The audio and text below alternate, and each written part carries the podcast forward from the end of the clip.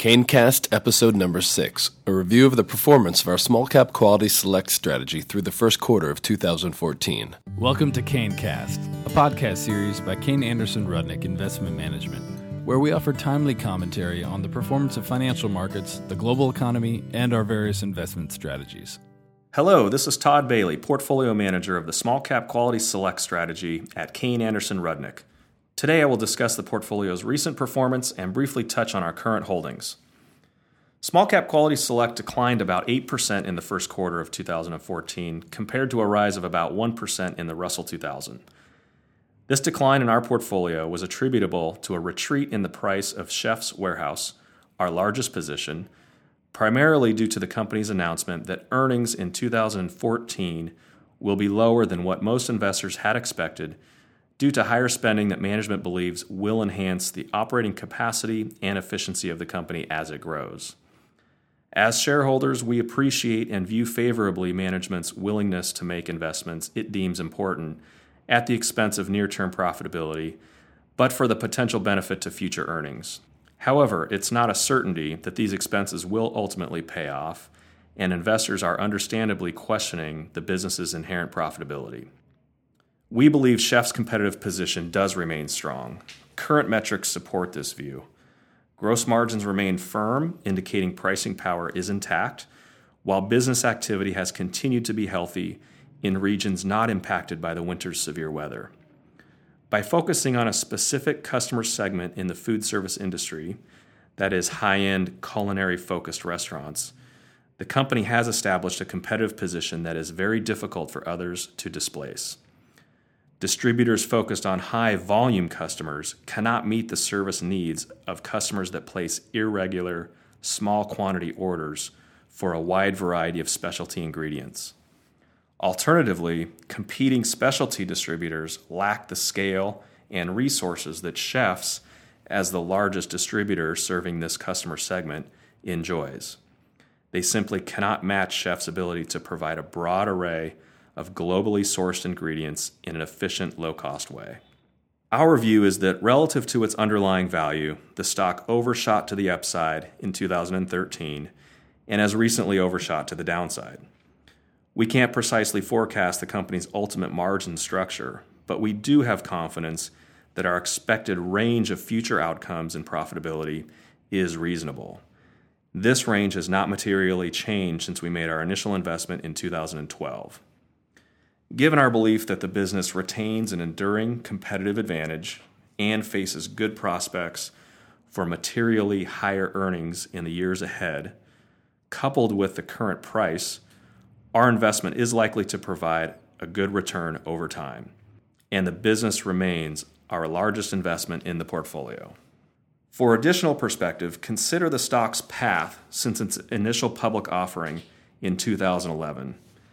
The shares rose nineteen percent above its offering price in July by the end of that year, declined twelve percent in two thousand twelve, rose eighty-four percent in two thousand thirteen, and declined about twenty-seven percent thus far this year. Cumulatively, the stock has risen about forty-two percent from its offering price in two thousand eleven through the end of the first quarter of two thousand fourteen, although as you can see, the path has been anything but smooth. Looking at the development of the business between two thousand eleven and two thousand thirteen, which admittedly is a short period of time from which to draw a conclusion, revenue has increased sixty-eight percent, operating income has grown thirty-two percent, and earnings per share have risen seventy-nine percent. So the business has been progressing while the stock has darted around dramatically. Over time, the stock price will of course be governed by how the business develops, and this is where our attention is focused.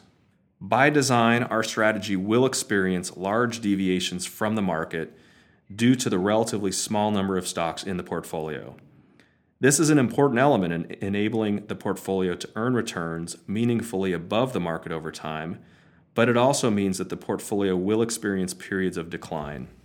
Stock prices are more erratic than underlying business values, but it is this volatility that offers us opportunity as long-term investors.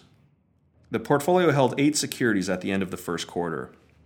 In order of position size, these were Chef's Warehouse, N V E Corp, U F P Technologies, Primerica, Mercado Libre, Hittite Microwave, N V R, and Computer Programs and Systems. I believe each of these businesses maintains a highly durable competitive position that is likely to enable it to remain prosperous for many years. One important measure of this ability is the amount a company earns off its base of equity capital, or its return on equity. If a business can persistently earn a high rate of return on its owner's capital, then chances are good the business possesses some form of protection that enables it to keep competitors who would like to steal those high returns at bay. Looking at our portfolio, the companies we own earned twenty-two percent on their equity capital per year on average over the past five years. For comparison, the equivalent number for the Russell two thousand is nine percent.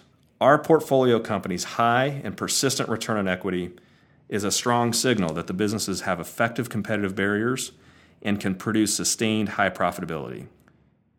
Given this, coupled with the attractive prices at which we own them, we expect our portfolio's returns over time to be very healthy.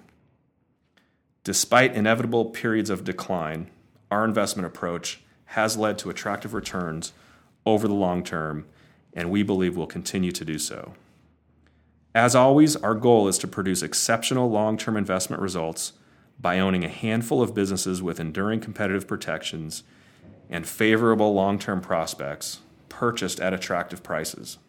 We employ thorough research in an attempt to understand the advantages and vulnerabilities of a business so that we can more accurately assess its value.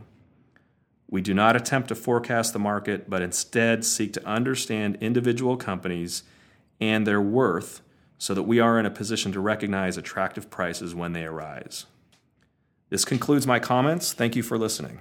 KaneCast is the official podcast series of Kane Anderson Rudnick Investment Management. Kane Anderson Rudnick provides this communication as a matter of general information. The opinions stated herein are those of the speakers and not necessarily the opinions of Kane Anderson Rudnick or its affiliates. Portfolio managers at Kane Anderson Rudnick make investment decisions in accordance with specific client guidelines and restrictions. As a result, client accounts may differ in strategy and composition from the information presented herein. Any facts and statistics quoted are from sources believed to be reliable, but they may be incomplete or condensed, and we do not guarantee their accuracy. This communication is not an offer or solicitation to purchase or sell any security, and it is not a research report. Individuals should consult with a qualified financial professional before making any investment decisions.